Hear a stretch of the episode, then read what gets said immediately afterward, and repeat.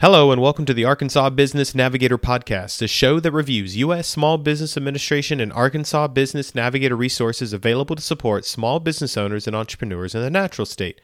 I'm your host, Brandon Matthews, and in today's episode, we talk about business plans, why you need them, what topics to include, and how to write one. At the end, I'll highlight a couple of events happening across the state. Let's dive in. One, two,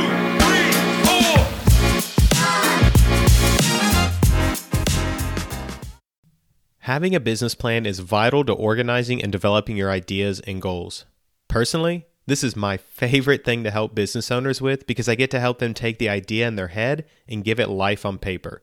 After an initial meeting with clients and I recommend they create a business plan before we move forward, there's almost always a hesitancy to do so and flashbacks to the days of high school or college homework. And I get it. It's a lot of work. But think about it this way. If I told you 10 hours of planning and preparation on the front end would save you 100 hours over the next year, wouldn't you take advantage of that? Or how about this? If I told you saving $100 today would give you $1,000 worth of interest in 12 months, you'd jump on it. I'm not saying that a business plan will fix every problem, but it can get you on the right track, prompt the right questions, and provide a framework to keep you on the path toward success. There are typically three questions I get from clients when it comes to writing a business plan How long should my plan be? What should I put in my plan? And why do I need a plan? Let's dive into each of those.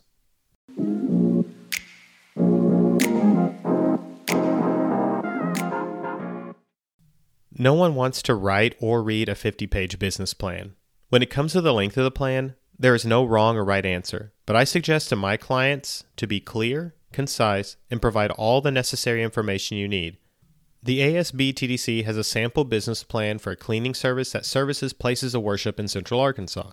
This plan includes a summary of the business, what services they provide, their service area, how they plan to market the business, and all the financial projections in seven pages. Not too shabby, right? Okay, so what do you put in your plan? If you search the internet for business plans, you'll find dozens, if not hundreds, of examples. Some might be a narrative or essay format, others might be a pitch deck or slides, or any number of templates or software to assist you.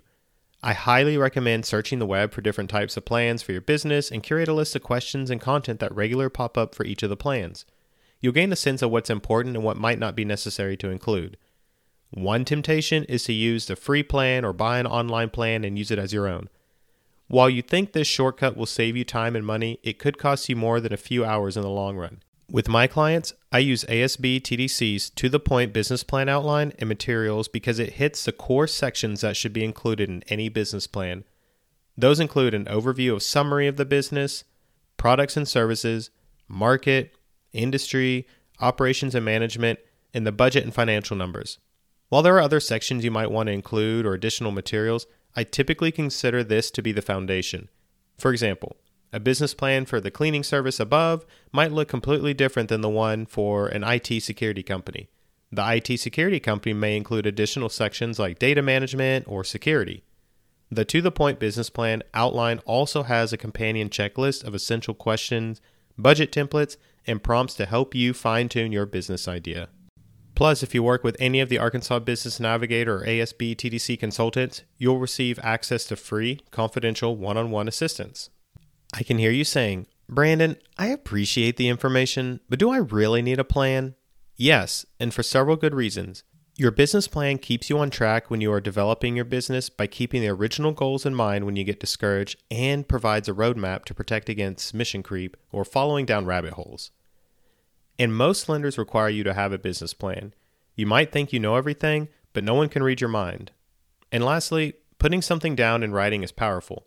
I'll give you an example. Have you ever gone to a car dealership and they ask you to sign a quote or write a number down? They tell you it isn't a commitment, things can change, and you can leave at any time. But the power of putting your signature down on a piece of paper can be tremendous. The same phenomenon can be true when you take the time to write your business plan. And doing so can be the last push of encouragement you need to stick with it. And let's be honest if you aren't willing to put the work in on your business plan, are you willing to put the work in to run the business?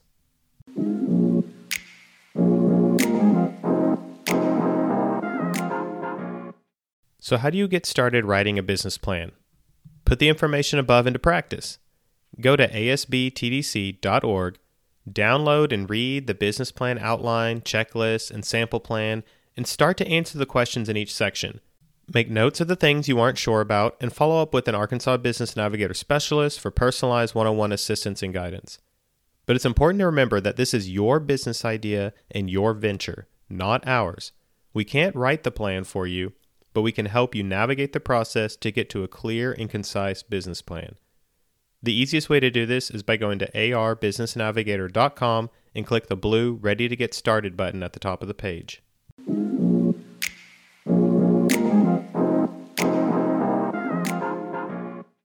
All right, entrepreneurs, there are a couple events I want to put on your radar. The first is a small business interest meeting in Brinkley, Arkansas for Monroe and surrounding counties on March 14th from 5:30 p.m. to 7:30 p.m. It'll take place at the Brinkley Chamber of Commerce, and attendees will be able to hear more about the Arkansas Business Navigator and my colleague Cam Gomez and how to get into government contracting with Arkansas Procurement and Technical Assistance Center's outreach coordinator Kim McGee, who's also a colleague. Hi Kim. Up next is a workshop I'm hosting in Cherokee Village in partnership with the Cherokee Village Advertising and Promotion Commission. If you are in Fulton or Sharp County, come out and learn about Arkansas.com, the state's premier destination and tourism site. Attendees will learn what the site is, how to create and manage a free business listing, and receive assistance getting registered. The workshop will take place Tuesday, March 21st from 6 p.m. to 7:30 p.m. at the Spring River Innovation Hub in Cherokee Village.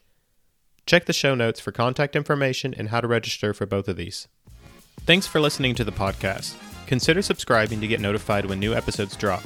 If you found the information useful, we'd really appreciate if you could leave a review on Apple Podcasts, Spotify, or wherever you listen.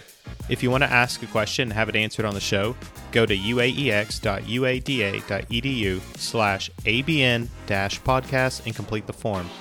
The Arkansas Business Navigator podcast is produced by Brandon L. Matthews and Cam Gomez. Our music was created by Music Unlimited from Pixabay. The Arkansas Business Navigator is a program of the Arkansas Small Business and Technology Development Center, hosted by UA Little Rock, and is funded in part through a grant from the U.S. Small Business Administration. All opinions, conclusions, and/or recommendations expressed herein are those of the authors and do not necessarily reflect the views of the SBA. To learn more about the Arkansas Business Navigator or how to get free, confidential business consulting and resources, go to arbusinessnavigator.com.